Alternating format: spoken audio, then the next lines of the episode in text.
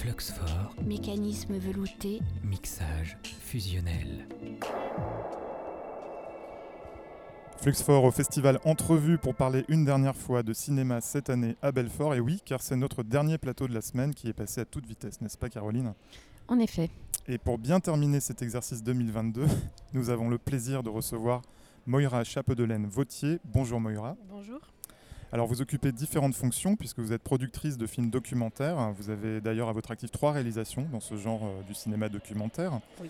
Vous êtes également, vous vous êtes également lancé dans la direction de post-production de fiction, étape euh, décisive mais parfois, parfois négligée de la fabrication d'un film. On en a beaucoup parlé hier en recevant le jury de films en cours qui décerne euh, les aides à la post-production ici à- au Festival Entrevue. Et nous pourrons peut-être revenir d'ailleurs sur ce sujet un peu plus tard dans Avec l'émission. plaisir.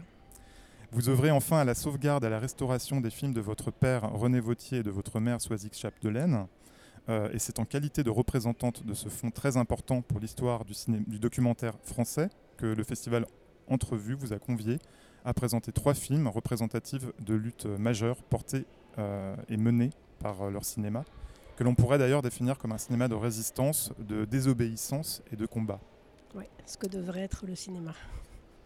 Et ce soir, justement, les festivaliers pourront donc euh, voir en copie restaurée Afrique 50 et Algérie en flammes, de puissants pamphlets anticolonialistes réalisés dans les années 50.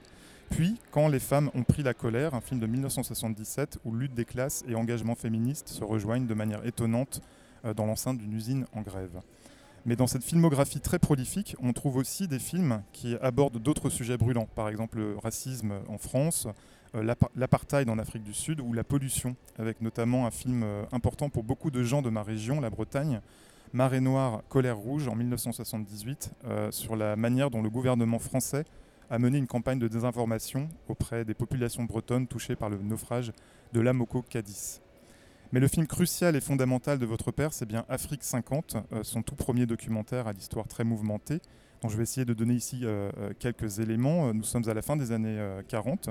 René Vautier est encore un tout jeune homme et il est enc- encouragé par des camarades de maquis, car il était actif déjà tout jeune dans la résistance pendant la Seconde Guerre mondiale, à prendre la caméra plutôt que les armes pour défendre ses idées. Il passe avec succès le concours de l'IDEC et il est envoyé en Afrique, euh, en Afrique occidentale française, par la Ligue de l'enseignement pour filmer la vie des paysans locaux. Euh, il part là-bas sans idée préconçue sur le colonialisme, souhaitant euh, simplement témoigner de ce qu'il verra. Mais sur place, les choses sont très différentes de ce qu'il avait pu imaginer. Vous allez mieux que moi, je pense, pouvoir nous raconter ce que votre père voit alors, décide de capter avec sa caméra, et pourquoi les choses vont rapidement se compliquer pour lui. Alors euh, oui, je vais vous raconter ça. D'abord, je voudrais préciser que cette copie-là, elle n'est pas restaurée. En fait, les deux premiers films que vous avez cités, donc euh, Afrique 50 et Algérie en flammes, ce ne sont pas des copies restaurées, pour la simple et bonne raison que c'est des copies qui n'ont pas de numéro de visa. Euh, les deux ont été interdits en France pendant des années, Afrique 50 pardon, pendant une quarantaine d'années, et Algérie en flammes bah, a été projeté euh, clandestinement, on va dire, pour la première fois en 68, donc euh, un peu plus de dix ans après sa réalisation, et n'a jamais eu officiellement de numéro de visa. Et il faut savoir que euh, moi, je suis soutenue dans tout le travail que je fais autour de la restauration des films par une institution sans qui je ne pourrais rien faire, qui est le Centre national du cinéma. Et je suis aussi soutenue par des, institutions qui, participent financièrement à la restauration des films, mais qui, dans un investissement moindre, on va dire qui sont la région Bretagne et la Cinémathèque de Bretagne. Et euh, euh, Afrique 50 et Algérie en flammes sont deux films que je ne peux pas restaurer parce qu'il n'y a pas de numéro de visa. Donc ça, dit, euh, ça en dit long sur, aussi sur les films qu'on restaure, c'est-à-dire que oui, c'est des films, alors ceux-là, c'est des films militants, parce que j'ai restauré Avoir 20 ans dans les oreilles, quand les femmes ont pris la colère, Pardon.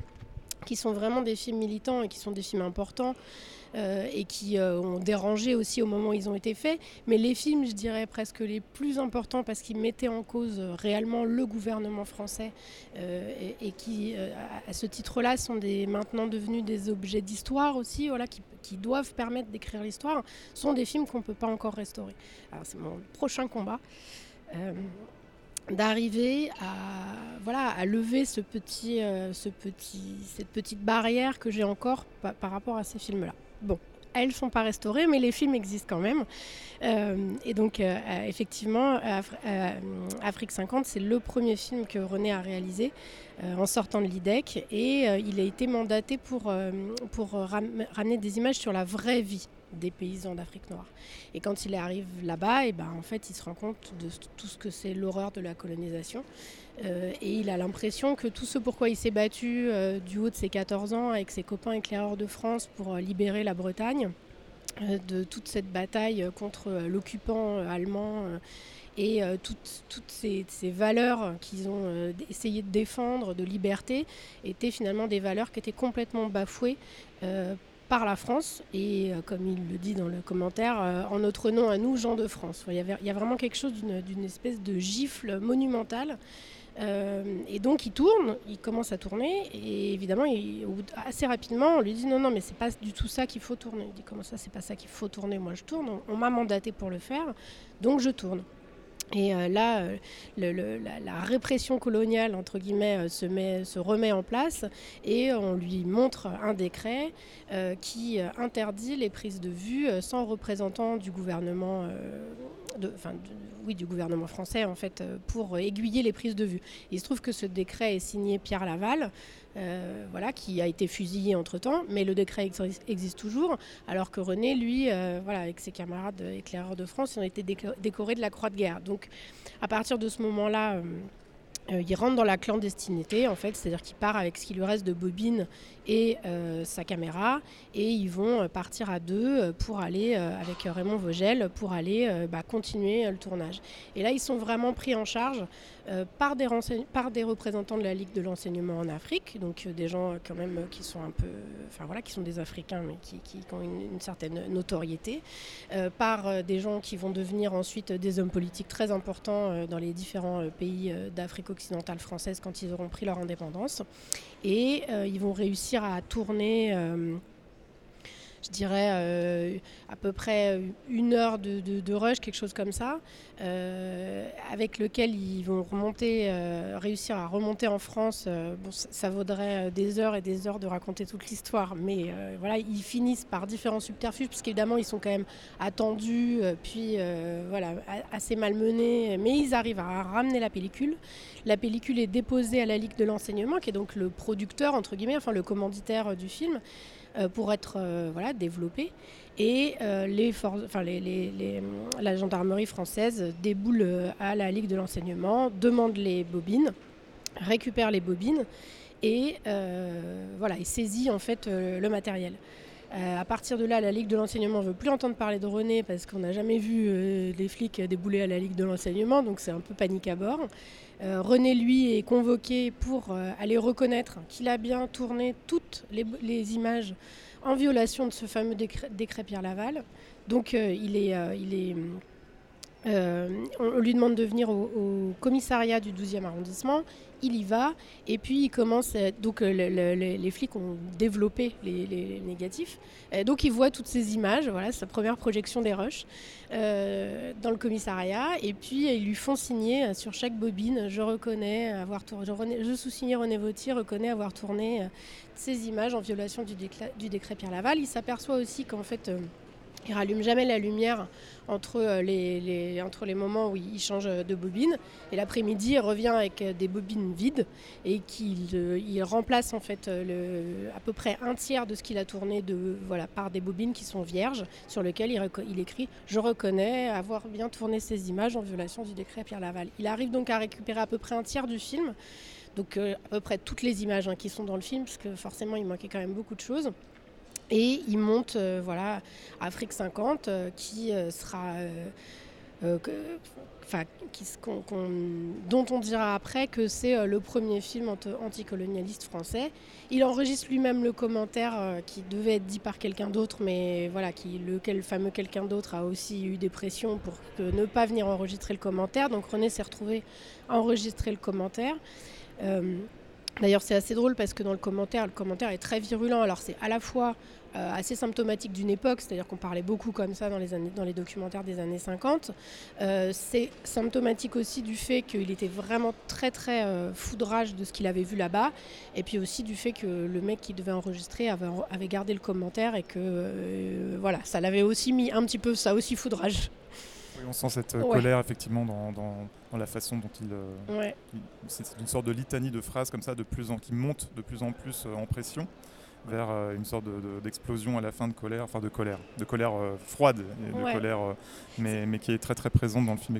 On, le sent absolument ce qui est assez drôle, c'est que je, pardon. Ce qui est assez drôle, c'est que je lui avais fait relire le commentaire, parce qu'on avait fait des, essais de espèce de mise en mise en, perspective du film, et donc je lui avais dit quand il avait 80 ans, quelque chose comme ça, de relire le commentaire pour voir voilà, ce qui, comment il l'avait, comment il, l'avait en bouche euh, quelques euh, voilà 60 ans plus tard quoi.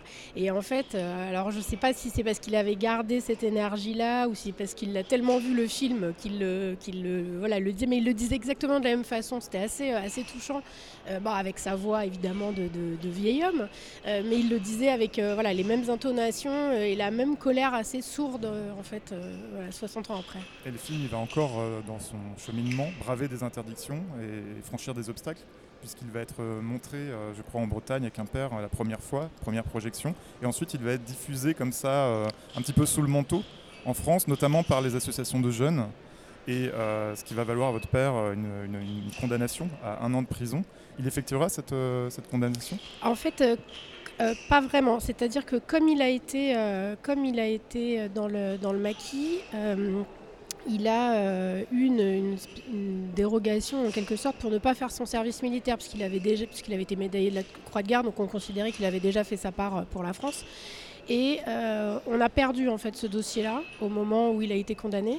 Donc il s'est retrouvé à faire un an de service militaire en Allemagne, alors que voilà pour ne pas effectuer cette condamnation. Enfin, il y a eu un espèce d'arrangement comme ça qui a été un peu trouvé. Mais bon, il a quand même fait du coup un an de service militaire en plus. Et, euh, et puis, euh, oui, c'est, ce qui est fou, c'est que le, film a, été euh, très très diffusé en fait. C'est un film qui presque, enfin ça arrive assez régulièrement, hein, parce qu'ils sont interdits, parce qu'ils cristallisent un certain nombre de choses autour d'eux, sont des objets qu'on veut voir, voilà, qu'on veut. et, et, ce, qui est, ce, qui est, assez touchant, c'est que ce film-là, il y a énormément de gens qui s'en sont emparés. C'est-à-dire c'était pas du tout euh, qu'un film de euh, militants communistes euh, à l'époque, c'était vraiment un film qui a été pris par énormément de, gens humanistes sur voilà, la dénonciation de ce que c'était de ce que c'était le, le, capitalisme. Il faudra le, attendre le colonialisme. Le colonialisme. enfin bon. Oui, il y, il y aura des ponts. Voilà, c'est ça. Des quelques points communs, je pense. Il faudra attendre 36 ans donc avant que votre père puisse euh, récupérer euh, ses droits par rapport à ce film, si je comprends bien. Bah, en fait, c'est surtout que euh, on a longtemps cru que le film n'existait plus. Enfin voilà, il y a, au bout d'un moment, quand on n'a plus de copies, c'est des films qui sont faits en 16, on en tire une dizaine, une quinzaine de copies. L'idée, c'est donc de dire à chaque association, c'est comme ça qu'ils ont circulé, ils leur ont dit si vous voulez une copie du film, on vous la, voilà, on vous la facture au prix réel que ça coûte, et puis derrière, vous pouvez vous rembourser en faisant des, projections. Donc il y avait des copies qui tournaient à droite à gauche, mais au bout d'un moment ça s'épuise, les copies elles sont en mauvais état, euh, voilà. Et euh, donc on pensait que le film n'existait plus. Et en fait, euh, dans les années 80, il a reçu, 90 même, il a reçu une lettre du, ministère des Affaires étrangères qui lui disait, qui voulait lui, qui l'invitait à une cérémonie d'une remise d'une copie tirée aux frais du ministère de ce film courageux et nécessaire, dont on a appris qu'il était diffusé euh, dans toutes les ambassades de France, euh, principalement en Afrique, pour montrer que dès 1950, il y avait en France un sentiment anticolonialiste prononcé. Alors, Moira Chapdelaine-Vautier, pourquoi est-ce aujourd'hui essentiel de montrer et de transmettre ce cinéma de vos parents euh, et ce cinéma de René Vautier auprès notamment de la jeune génération? Alors, à mon avis, à plusieurs égards, c'est ce que je disais, en fait, c'est des, c'est des objets et cinématographiques et historiques. Donc déjà, pas, on ne peut pas dire ça de tous les films. Euh, donc je pense que, c'est important. C'est important à la fois de les montrer et je trouve aussi très important de les accompagner. C'est-à-dire que c'est des films, euh, quand on les voit de manière euh, comme ça, un peu brute, je ne suis pas sûre qu'on ait puisse comprendre l'ampleur de tout ce que à la fois ça représentait à l'époque, ça représente maintenant, de tout ce que ça a eu comme conséquence. Et en fait, les histoires autour du film, elles sont des fois presque, je dirais pas plus intéressantes que le film, mais au moins aussi intéressantes que le film. Après, c'est des bouts d'histoire qu'on raconte pas.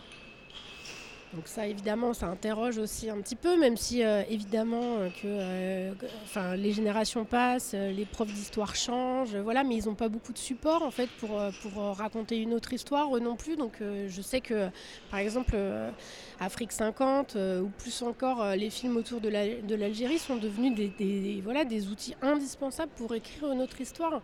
Et, et je pense que il y a une histoire officielle. Euh, elle existera toujours. Il y a une histoire qui est conservée, qui est cette histoire officielle. C'est conservé à l'INA, c'est conservé euh, voilà, dans les grandes cinémathèques, les grands films. Voilà. Et puis il y a les choses qu'on fait à côté. Des fois c'est mal fait, des fois il y a des, voilà, techniquement c'est pas toujours extraordinaire, il, y a des, il peut y avoir des approximations des choses, mais ça a le mérite d'exister et d'être un témoin d'une époque. Et en ce sens-là, je pense que c'est important et je pense que c'est important aussi de, d'expliquer comment ces films ont été faits pour donner à tout le monde envie de témoigner de certaines choses. C'est-à-dire que c'est des films qui ont été faits parfois avec des bouts de ficelle euh, y a, parce que là, c'est la partie, euh, on va dire, émergée de l'iceberg, dans le sens où c'est tous les films qui ont été faits en pellicule, mais j'ai aussi un fond de films qui ont été tournés en vidéo, parce qu'à un moment, ça coûtait moins cher, donc eh ben, tout, tout, le monde s'est mis à la vidéo, tous les cinéastes militants se sont mis à la vidéo. C'est des films qui sont beaucoup plus difficiles à restaurer, parce que le signal est dégueulasse et que euh, c'est presque difficile à regarder, et en même temps, ça et en même temps, je me dis c'est dommage parce que ça veut dire que sur les années 70, enfin 50, 60, 70, on aura des petites choses comme ça qui nous permettront de boucher un petit peu les trous de, de, l'histoire qu'on n'a pas racontée. Et qu'est-ce qui va nous rester des années 80, 90, 2000 bah, Peut-être pas grand-chose en fait. Mais euh, d'ailleurs, en fait, toujours sur cette question du témoignage, si on prend euh, donc euh, l'un des autres films qui est projeté là dans, le cadre du festival, quand les femmes ont pris la colère, et donc que René Vautier a co-réalisé avec Swazik Chapdelaine. en fait, ça fait partie. Il n'y a, a, que deux films à la Cinémathèque de Bretagne qui témoignent des luttes féministes dans les années 70. Et c'est l'un des seuls. voilà, c'est l'un de ces deux films seulement. C'est ce film, il est pour moi, il est, il est, il est fondamental parce que, euh, en fait, ces femmes qui prennent la parole, c'est pas des militantes. Euh, c'est pas des, c'est, des femmes, euh, c'est-à-dire que c'est, souvent c'est ce que je dis, c'est plus inconnu que le soldat inconnu, la femme du soldat inconnu. Bah alors moins représentée à la, télévision et dans tous les médias et au cinéma évidemment que l'ouvrier, la femme de l'ouvrier. C'est-à-dire qu'il y a, voilà, c'était, c'est, une, aberration de l'histoire qu'elles aient pris la parole, ces femmes-là, en fait. C'est, euh, et c'est un moment magique parce que euh, le film euh, les suit pendant 18 mois, pendant les 18 mois que durera leur procès qui, je ne spoil rien du tout, aboutit à un non-lieu, mais en fait, finalement, c'est pas ça qui est important. Euh, ce qui est important, c'est de voir comment la lutte les transforme, elles. Et de voir, en fait, entre le, début du tournage et la fin du tournage, des femmes qui se sont totalement métamorphosées dans leur, euh, dans leur façon d'être, dans leur rapport au monde, euh, dans leur rapport à la famille, dans leur rapport à l'homme, dans leur rapport à la société. il, il se passe quelque chose sous l'œil de la caméra et c'est magique. En fait, ce film, il, pour moi, il est vraiment révélateur de ce que peut de, ce, de, de, la façon dont le cinéma euh, peut en fait changer le regard des gens sur eux-mêmes euh, et, peut leur demander, donner une autre dimension et sur l'importance que ça a de garder des traces de ces choses, de ça. Bah, c'est vrai qu'en plus c'est toute la force du cinéma documentaire. C'était, enfin, en même temps c'est aussi cette éthique de la relation entre le filmeur et les personnes filmées. Et, comme vous dites, en fait, c'est comment la caméra tout à coup en donnant des espaces, en installant aussi euh, des espaces de parole, amène l'autre aussi à, enfin, à élaborer petit à petit une conscience politique et une conscience féministe. Exactement. Dans ce film-là, c'est ça, c'est la conscience politique et c'est la conscience féministe. Il y a un autre film aussi qui est un peu élargi parce que je ne pense pas que ce soit que le, le, le, champ du documentaire. Je pense que la fiction, euh, la fiction documentée, comme on pourrait l'appeler, mais qui s'appuie évidemment sur, euh, voilà, sur, sur, sur, du documentaire, par exemple sur Avoir 20 ans dans les Aurès. Donc, un film qui a été fait euh, dix ans après la guerre d'Algérie, qui répond au film euh, Algérie en flammes, c'est-à-dire que Algérie en flammes, c'est le, vraiment le pendant film, enfin c'est le film de guerre, c'est-à-dire que René part dans le maquis avec sa caméra pour témoigner de ce qui se passe en Algérie, au moment où on ne parle pas de guerre d'Algérie, mais où quand même il y a des gens qui sont appelés pour aller faire la guerre. Donc c'est quand même un peu... Euh, et il part, il témoigne, il ramène un film, et dix ans après, quand il revient en France, il veut aussi donner la, parole à l'autre camp, c'est-à-dire euh, bah, aux jeunes qu'on a, pris par la main en leur disant tu vas aller en Algérie et tu vas euh, sauver, la, sauver la France. Euh, qu'est-ce qui s'est passé dans la tête de ces gens-là? Donc à la fois c'est quelque chose, c'est un film qui est une fiction, mais en même temps qui est basé sur des centaines d'heures de témoignages et sur des images d'archives qui ont été réellement tournées en Algérie. Quand le film a été, euh, tourné, euh, projeté en, dans, 72, euh, ça a été un événement. voilà, c'était le premier film quasiment sur la guerre d'Algérie. Il y a eu des attentats pendant les projections. Enfin voilà, ça, vraiment, ça, soulevait quelque chose c'était une béance encore, la guerre d'Algérie à ce moment-là, pas du tout refermée. et, ça, appuyait un peu sur à des endroits qui faisaient un peu mal. Euh, en 2012, c'est le premier film que j'ai restauré pour le 50e anniversaire de l'indépendance de l'Algérie.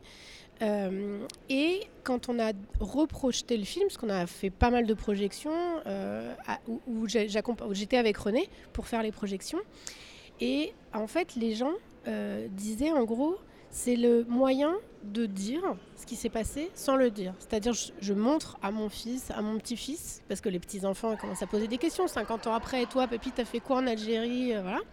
Donc, c'est le moyen de dire sans dire c'est le moyen de d'être représenté à l'image et de montrer aussi la complexité des choses. C'est-à-dire, euh, dans le film, c'est un groupe d'antimilitaristes qui, qui, part. Voilà. Et puis finalement, au bout du compte, ils se font euh, embrigader et puis euh, bah, ça devient ce qu'a été l'armée française, c'est-à-dire des gens qui ont torturé, qui ont violé, voilà, qui ont fait la guerre en fait. Enfin, à un moment, il ne faut pas non plus croire que les guerres propres, voilà, ça existe et qu'il et qu'il y aurait des des guerres sales et des guerres propres. Non, la guerre, c'est la guerre. Et c'est un mécanisme. Et c'est un mécanisme qui fait que euh, l'être humain euh, sort un peu de son humanité.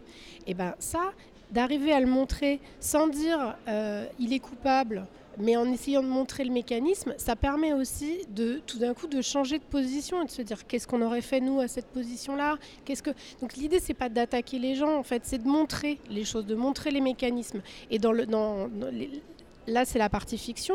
Et c'est la même chose qu'on montre en fait euh, dans la partie documentaire de Quand les femmes ont pris la colère. C'est en fait quel mécanisme qui fait que tout à coup, bah, là, pour le coup, c'est pas la même chose. On prend conscience euh, de soi, de ce qu'on est, de ce que c'est de notre condition, et on agit dessus. Pour avoir un temps, c'est un peu plus, un peu moins. on le comprend, ce cinéma, c'est un. On comprend, ce cinéma, c'est un cinéma d'engagement euh, politique mais aussi un cinéma d'engagement physique. Votre père a vraiment donné de sa personne, notamment quand il allait sur ces théâtres euh, de guerre civile. Euh, je crois qu'il y a une histoire avec euh, un emprisonnement par le FLN dans une prison en Tunisie, mhm. avec même de, la torture. il incarnait comme ça quelque chose du, cinéaste qui va sur le terrain et qui, qui, prend des risques, forcément. Comment vous, sa fille, vous, vous avez ce sont des histoires qu'il a racontées facilement, enfin, c'est à travers les films qu'il vous, a montrés. Euh, vous êtes rendu compte comme ça de, la dimension presque héroïque de, ce père? Bon, Déjà, c'est un papa. Un papa, c'est toujours un peu un héros quand même euh, pour une petite fille. Euh, oui, alors c'est un petit peu plus complexe que ça. Je dirais que euh, oui, il y a toujours eu. Euh, c'était un super. Il racontait très bien les histoires. C'était un super conteur. Euh, donc voilà. Donc j'ai toujours eu. j'ai toujours été baignée par ces histoires de tournage. Après, la partie sur la guerre d'Algérie, euh, elle est, euh, j'ai mis du temps à la comprendre. C'est-à-dire qu'enfant, c'était pas super évident pour moi de comprendre que mon père euh, était parti tourner en Algérie, qu'il était considéré comme un traître en France, il était recherché et il y avait une consigne avait été donnée de si on tombait sur lui dans le maquis avec la caméra, de tirer sur les deux. Euh, et en même temps, en Algérie, il avait euh, fait un film. Et puis pour ce film, qui était le premier film national algérien, il avait été emprisonné pendant deux ans, ce qui est quand même pas rien, torturé. et que quand il était sorti, il était devenu une espèce de star et le père du cinéma algérien. C'est vrai que c'était pas super simple. Il se trouve que dans la chance que j'avais, enfin dans, mes différentes recherches, j'ai eu la chance de tomber sur une, lettre, euh, qui est une lettre qu'il a écrite euh, à ma grand-mère, qui est la seule lettre qu'il a réussi à écrire pendant qu'il était euh, incarcéré. la seule lettre qui est arrivée chez ma grand-mère. Il en a écrit plusieurs, mais elles ne sont jamais arrivées à destination. Et qui était une lettre où qui était adressé à mes frères, parce que j'ai deux frères qui avaient 2 euh, ans et 4 ans quand il est parti en Algérie, euh, qui ne l'ont revu que 4 ans plus tard, et où il, essayait d'expliquer pourquoi il était parti, euh, et que si jamais il ne sortait pas de la prison, c'est-à-dire si jamais il sortait pas vivant de la prison, il fallait surtout pas que les enfants deviennent racistes. Et il fallait surtout pas que les enfants se disent que c'était à cause des Algériens si leur père était mort. Donc c'est une lettre euh, qui est, euh, qui est hyper émouvante, euh, voilà, qui est un, document à la fois assez factuel parce qu'il raconte quand même son engagement, donc il y a des choses, voilà, et en même temps il, le, veut très, doux et il raconte euh, des passages du coup qui sont forcément un peu édulcorés puisque c'est à destination quand même de ses enfants de cette lettre, justement sur toute la partie euh, torture où euh, ce qu'il raconte, c'est qu'en gros, il, est torturé parce qu'en fait, il s'échappe de la prison et revient dans la prison, mais il s'en échappe quand même pour aller prévenir des gens qu'il est incarcéré et qui ne sait pas pourquoi. Et quand il quand il revient, euh, bah là, euh, voilà, les, gardiens, euh, on leur a dit que si jamais le prisonnier avait disparu, c'était un prisonnier super gênant, hein, c'est quand même un Français qui est dans une prison. On sait qu'il a une caméra, donc tout le monde sait qu'il est parti. En France, ça bouge un peu pour essayer de savoir où il est. Tous ses potes de l'idée qui commencent un peu à se, mobiliser. Donc c'est vraiment un prisonnier, un prisonnier gênant. Et donc, les gars, on leur a dit, si jamais on ne le retrouve pas, vous, vous faites tous fusiller. Ah forcément, les mecs, quand on l'a retrouvé, euh, bon, bah, on voulait savoir où il était, avec qui il avait parlé, et voilà.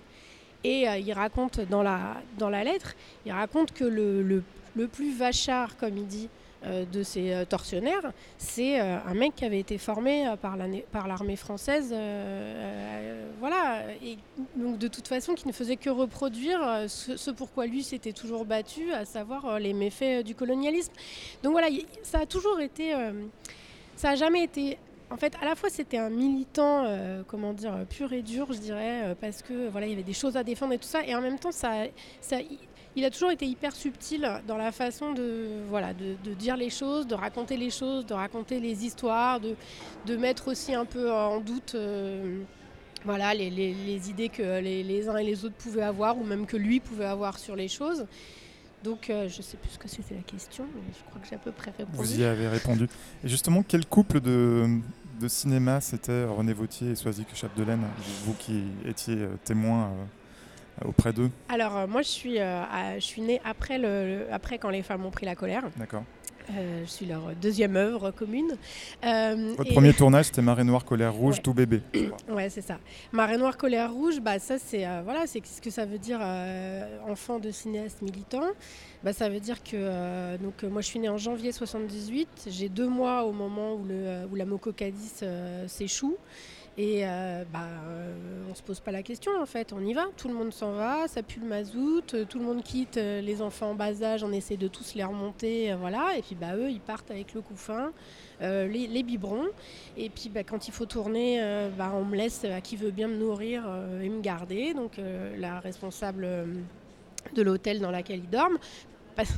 Petite anecdote, il faut savoir que d'abord, avant de faire ça, ils m'ont d'abord laissé seule dans la chambre d'hôtel jusqu'à ce qu'elle comprenne, la dame de l'hôtel, qui me laissait seule. Là, ils ont dit non, ils ont dit, non ça c'est pas possible quand même, faut pas laisser un bébé comme ça tout seul.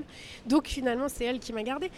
Et euh, voilà, ça a été. Après, pour moi, c'était une évidence. Ça, ça voulait, ça, c'était les tournages. Après, quand j'ai grandi, euh, j'ai été euh, gardée par d'autres gens. J'allais un peu moins en tournage, mais par contre, tous à chaque fois, c'était euh, du monde à la maison, des gens de tous les horizons, des projections à n'en plus finir, des discussions à n'en plus finir. C'est, ça, c'est pas une vie euh, riche dans le sens où euh, ça, rapporte pas énormément d'argent, un cinéaste militant, mais euh, par contre c'est une vie, extrêmement riche de rencontres et de discussions et de tout ce qui fait que que je continue maintenant. Et dans la fabrication, ils se répartissaient les tâches, c'est-à-dire il y avait quelqu'un qui était plutôt au son, euh, quelqu'un d'autre qui était à la caméra Ma mère, elle est euh, monteuse en fait euh, de formation. donc sur les autres films, elle a fait plutôt du montage. Sur celui-là, elle est au son. En fait, ce qui se passe, c'est que celui-là, quand, ils, quand ils arrivent, d'abord René est tout seul, et ensuite il va chercher Swazik en lui disant écoute, il arrive, euh, il arrive sur, ce, film, euh, il, y a déjà huit semaines de grève. Euh, la CGT est hyper contente de voir arriver Vautier avec sa caméra parce que la CGT se dit super, on va avoir un film sur notre grève, puisqu'il vient de finir un autre film sur une grève pas très loin. Donc, donc voilà, il est accueilli à bras ouverts par la CGT et assez rapidement, il se rend compte qu'en fait, c'est pas du tout ça qui est intéressant, mais c'est vraiment les femmes. Donc il détourne la caméra et il se rend compte aussi que lui, qui a déjà 50 ans quasiment, euh, c'est pas la meilleure personne pour filmer ces femmes, ces femmes-là. Qui, voilà, il sent que ça va pas, c'est pas comme ça qu'il faut que ça se passe. Donc il va chercher Swazik, euh, qui elle, du coup, euh, lâche sa salle de montage pour venir tourner et, voilà, accompagner, accompagner le tournage. Et elle, elle fait le son. dans le film, on l'entend pas du tout parce qu'elle fait le son. C'est vraiment lui qui pose les questions et tout ça, mais aussi parce qu'il est beaucoup plus aguerri qu'elle dans, dans l'exercice. Et puis, et puis après, il se partent vraiment, c'est assez équitable. Euh, et puis c'est aussi assez, euh, c'est une manière de faire où, en fait à chaque fois les femmes sont vraiment euh, partie prenante du montage du film parce que parce qu'elles disent des choses qui sont hyper intimes, elles disent des choses très collectives et puis aussi elles disent des choses très intimes et qu'il il faut qu'elles assument derrière leurs paroles. C'est-à-dire que c'est pas évident de prendre la parole et puis c'est encore moins évident de savoir que tout le village, toute la petite ville dans laquelle on vit, va, savoir voilà, ce qu'on a vécu, ce qu'on vit, comment on le vit. Euh, donc il y, a vraiment, c'est vraiment euh, des projections, euh, on détermine ce qu'on va monter, c'est monté, on remonte, voilà, ça va. Et, voilà, donc c'est vraiment validé comme ça en, étapes successives, aussi parce qu'ils les suivent pendant 18 mois, donc ça, le, temps de, voilà, le temps est long, ça permet cet exercice-là. voilà. Est-ce qu'il y a dans le cinéma euh, contemporain des figures, des auteurs qui vous semblent porter euh, un combat, un engagement euh, tel que celui que votre père a pu porter justement? Oui, franchement, il y en a. Il y en a. je suis d'ailleurs assez assez euh, touchée par euh, le fait que euh, je enfin moi il y a, y, y, y a, plein de il y a des cinéastes dont, je sais qu'ils ont un engagement qui est, qui, est, le même. C'est-à-dire voilà. Alors bon ça, m'embête de parler de Alice Diop parce que j'ai pas vu son film encore mais qui pour moi par exemple est quelqu'un qui a le même exactement le même genre de démarche. Il se trouve que voilà et quand on s'est rencontrés elle, voilà elle m'a dit à l'Afrique 50 euh, waouh et je pense qu'il y a quelque chose, en plus, ce que je trouve euh, assez, chouette, c'est qu'il y a même quelque chose dans la, dans la, dans, la, dans sa façon d'arriver à la fiction, euh, que ce soit une fiction très documentée, mais qu'avant elle ait fait beaucoup de documentaires. Enfin voilà, il y a vraiment quelque chose de, comment est-ce qu'on s'empare de tout ça. Mais il y a plein de cinéastes, oui, il y a plein de cinéastes qui qui, euh, alors on n'a plus le droit de dire cinéaste militant parce que c'est un gros mot, ça fait peur, euh, voilà, mais oui, qui sont des, qui, qui, qui sont des cinéastes, des cinéastes en tout cas engagés. Et des cinéastes dissidents aussi qui doivent euh, lutter contre l'oppression de leur propre régime. On pense à Jafar Panahi, on pense à Wang Exactement sont, où il y a des tentatives de, voilà, de les museler et eux essayent toujours de, trouver une porte de sortie pour pouvoir malgré tout proposer leur film, Bien sûr. Non, mais je pense qu'il y a vraiment, euh, je pense qu'il y a un courant qui, qui dit que le, enfin, qui, qui, qui porte ce, ce, concept de cinéma comme étant, comme étant une arme révolutionnaire, quoi, vraiment clairement. Et, euh, et je, je il y en a en France et il y en a partout dans le monde et je dirais euh, tant mieux parce que, parce que oui, le cinéma est une arme révolutionnaire. Oui, clairement. Alors le cinéma documentaire euh, prend une place très importante dans votre famille, on l'a compris, et dans votre vie euh, personnelle. Euh, mais il y a aussi la fiction. La fiction à travers cette activité de post-production que, que vous menez. Pouvez nous en dire quelques mots? Euh, je suis arrivée là dans la post-production un petit peu par hasard euh, parce que j'avais une copine euh, directrice de production qui, me, qui me dit mais toi de fiction qui me dit mais toi en documentaire tu fais tout là de toute façon à chaque fois que tu produis un film donc tu vas tu dois bien pouvoir faire de la supervision de post-production parce qu'elle avait voilà, elle avait besoin de quelqu'un. Je dis non, je pense pas que je sois capable de le faire. Elle me dit mais si, si, si, tu vas y arriver. Et donc, euh, effectivement, je suis arrivée euh, voilà, euh, tranquillement, doucement, sans trop d'assurance. Et en fait, je suis, je suis arrivée à un endroit qui me convenait très très bien. Parce que c'est vraiment un endroit où le réalisateur est souvent peut être un peu perdu parce qu'en fiction, son fantasme de film n'est plus un fantasme mais une réalité. Et il va falloir composer avec ce qu'il a. Et, euh, et, quand c'est.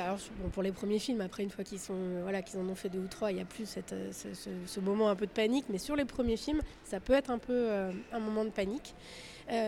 Et dans la boîte dans laquelle je travaillais, en tout cas, c'était, un moment où les producteurs, généralement, étaient beaucoup moins présents parce qu'ils étaient partis sur d'autres films, en développement sur d'autres films. Et, euh, et, donc je suis arrivée euh, euh, voilà, à, cet endroit-là, moi avec mon, quand même mon, background de, à la fois mère monteuse, donc un peu née dans une salle de montage, de productrice de documentaires, ou même si les problématiques ne sont pas les mêmes, à un moment on a toujours des personnages et des histoires à raconter et finalement bah, c'est un peu la même chose. Et, à un endroit où, bah, où il faut parfois réécrire au montage. Et, euh, et puis euh, j'ai découvert un, un, univers absolument génial parce que euh, et ben, en fiction on a quand même beaucoup plus les moyens qu'en documentaire. Et que j'ai découvert le son qui est un moment, enfin voilà, qui est une étape de fabrication qui, fait un film en fait. Et, et ça, ça pour moi c'était une vraie découverte parce que vraiment en documentaire jusqu'à peu euh, le son était vraiment le parent pauvre euh, du, tournage. Et, euh, voilà. Et, je suis en plus ravie de, parler de post-production parce que cette aide à la, la post-prod de Belfort, c'est vraiment c'est vraiment une, super idée en fait. Je pense que tous les films, tous les festivals devraient faire ça euh, parce que euh, c'est hyper dur. Quand on arrive, il y a toujours un moment quand on, fait des films fragiles entre guillemets, enfin bref, des films mal financés, on va, dire les choses comme comme, comme elles sont. Euh, et ben il y a un moment où la post-production et ça coûte cher et c'est voilà, une étape tellement importante que la dans la fabrication d'un film que si on ne si on met pas les moyens sur la, la, la post-production, bah, on peut vraiment euh, amoindrir la qualité du film. Euh, et puis euh, en plus, le jury de, cette aide, voilà, c'est des gens à qui j'aime beaucoup travailler, en particulier le studio Orlando, voilà, Mathieu Degnaud qui fait partie la, du jury. Mais c'est vrai que les trois membres, euh, enfin trois des membres du jury qui étaient là hier, euh, soulignaient à quel point euh, enfin, la post-production est essentielle, alors qu'en fait, comme vous le dites très souvent, c'est aussi là qu'on coupe euh, pour des questions budgétaires. Enfin, voilà, il ah bah, n'y a pas forcément d'argent, alors qu'en fait, c'est un endroit aussi où se raconte, enfin, où se déploie l'écriture et la dramaturgie de chaque film. Bah, C'est-à-dire que en fait, pendant des années, on a fait croire aux gens que parce que euh, tout était numérique, c'était pas cher. Donc tout était toujours mis sur le plateau, tout est toujours mis sur le tournage. Généralement, les devis sont faits par des directeurs de production qui n'y connaissent pas grand-chose à la post-prod. Et donc, voilà, on va prendre le budget et puis on va mettre beaucoup en tournage. Et quand on arrive en post-prod, bah, en fait, c'est juste qu'il n'y a plus de budget, quoi. Ça a été mal pensé au départ, donc il n'y a plus le budget. Donc on ne peut pas faire réellement ce qu'on voudrait. Et puis en plus, il y a quand même une, quelque chose qui arrive assez souvent, c'est qu'on dit, c'est quand même une phrase qu'on entend très souvent, on verra ça en post-prod. Donc ça, c'est toujours la phrase qui dit, ah ça attention, ça vaut encore une ligne en plus sur le devis. Euh, et effectivement, c'est euh, voilà, déjà le, numérique, ça coûte pas moins cher. Euh, le numérique, ça donne beaucoup de possibilités, mais des fois, ça peut être euh, dramatique en fait d'avoir beaucoup de possibilités. Moi, ma mère monteuse qui montait en pellicule me disait quand tu coupais, tu coupais, hein. tu réfléchissais avant de couper. Et une image avant, une image après, quand il fallait retrouver l'image pour la recoller dessus, voilà, tu réfléchissais.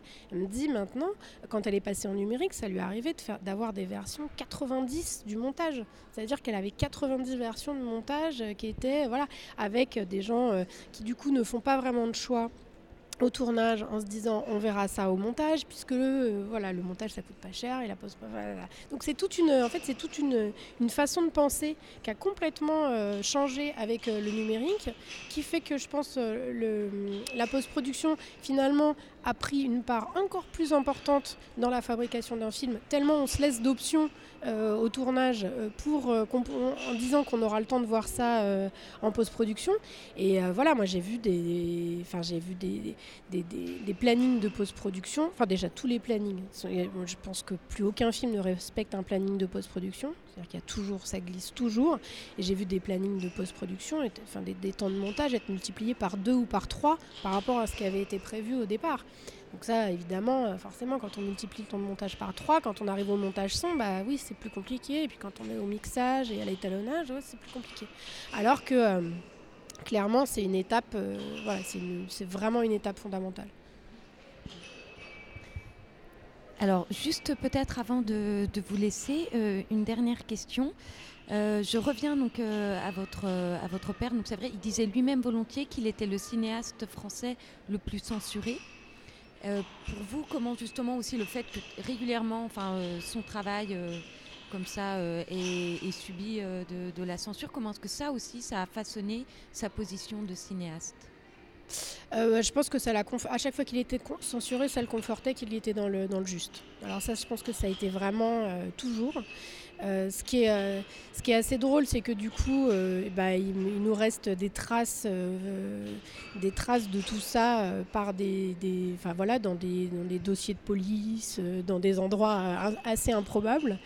Euh, je pense qu'il a jamais eu il n'a jamais euh, accepté la censure, mais qu'elle vienne de France et ou qu'elle vienne d'autres pays, hein, parce qu'il y, a eu aussi, euh, quand, il a tourné en Tunisie ou quand il a tourné en Algérie, ça n'a jamais été non plus très simple en fait, hein, parce que bon voilà, parce que c'était un peu une grande gueule quoi, donc qui avait une tête de breton, des idées bien arrêtées, qui n'était pas prêt à, lâcher et qui n'était pas prêt à beaucoup de concessions non plus.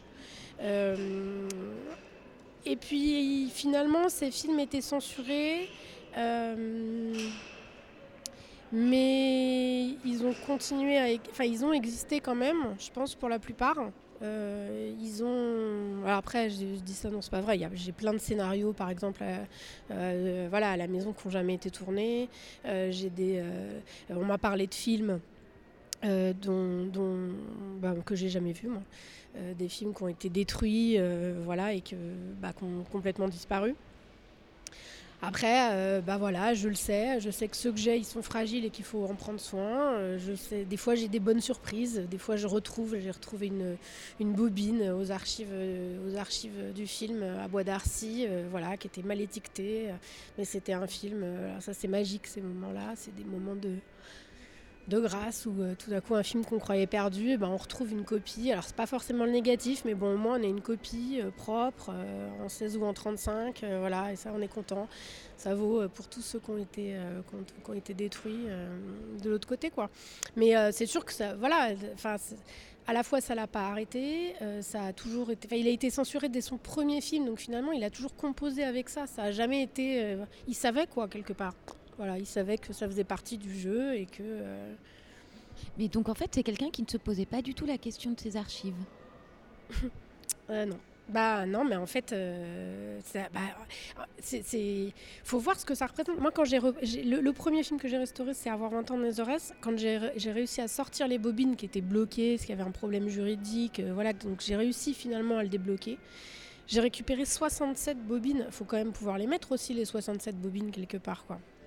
Donc euh, c'était ça le problème.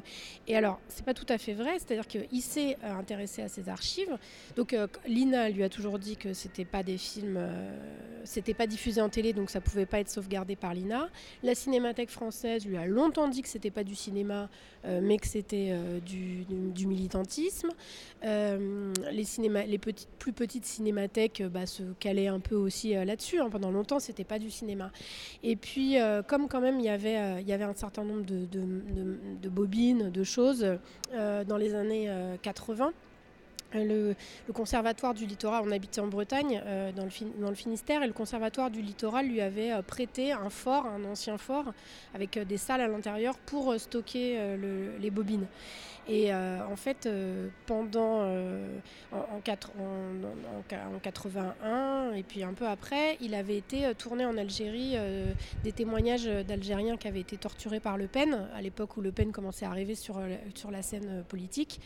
Et, donc, il, a aidé ensuite le Canard Enchaîné, quand le Canard Enchaîné a fait un article et a eu son premier procès avec Le Pen.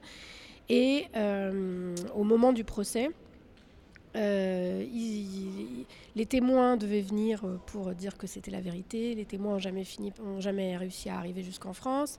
Donc on leur a dit, euh, donc ils ont demandé à pouvoir diffuser les images. Et euh, ils ont fait une première demande, ça a été ajourné, 15 jours, 3 semaines, un mois, pendant deux mois ça a été ajourné la, décision. Et en fait pendant ce laps de temps-là, toutes les archives ont été détruites euh, à la hache. Euh, voilà, le fort a été fracturé et toutes les archives ont été détruites à la hache, aspergées, d'essence. La table de montage euh, 35 euh, Atlas avait volé du premier étage et s'était retrouvée explosée par terre. Donc, euh, et tout a été foutu à la poubelle. En fait, tout, on n'a rien pu récupérer parce que c'était euh, coupé en tronçons de 60 cm. Mais il y avait quoi? Il y avait, euh, je sais pas, 80 km de film, quoi, quelque chose comme ça. Il marchait dans, dans, dans, dans 60 cm de, de, de, bobines, voilà, de pellicule, quoi. Donc, euh, si, il, s'est un petit peu intéressé à la question. Et puis après, ils ont créé la Cinémathèque de Bretagne. Ça fait partie d'une des premières personnes qui a créé la ciné... enfin, voilà, qui a impulsé euh, l'idée de la Cinémathèque de Bretagne avec justement cette, volonté-là de- de sauvegarder. Mais ceci étant dit, c'est pas quelqu'un qui s'est beaucoup intéressé à la sauvegarde des choses. En fait, c'était vraiment une conception du cinéma, c'était des tracts, quoi. C'est voilà, c'est pas voilà, quand on fait une manif, on fait des tracts, on s'amuse pas à collectionner les tracts bien rangés dans des pochettes euh, en se disant que peut-être dans 20 ans on va pouvoir les ressortir. Bah lui, ses films, c'était pareil. Voilà, on les faisait, c'était euh, c'était maintenant tout de suite. Il fallait que ça soit utile. Et puis une fois Et que après, il fallait en faire un autre. exactement, sur un autre, exactement, euh, sur un autre combat, ouais, sur une autre lutte, sur autre chose, quoi. ouais. Très bien, mais merci beaucoup. Delaine Vautier, d'être venue nous, nous parler. Euh, vous étiez notre dernière invitée de cette édition de Fluxfort à entrevue. Donc, euh, voilà, Fluxfort pour euh, ce 37e festival, c'est terminé. Nous allons pouvoir aller vaquer. Alors, certains vont aller voir des séances, d'autres peut-être iront buter des zombies ou jouer au palais juste en dessous, dans, la partie jeu d'ar- jeu d'arcade.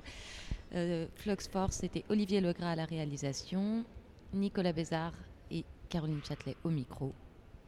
Merci Nicolas, merci Olivier. Merci Caroline. Merci à toute l'équipe du festival Entrevue pour son accueil, sa disponibilité. Nous n'allons pas toutes et tous les citer, mais voilà, merci euh, à toutes et à tous. Merci à tous les invités également qui sont venus nous parler. Et on se retrouve l'année prochaine. Fluxfort, Mécanisme velouté, mixage fusionnel.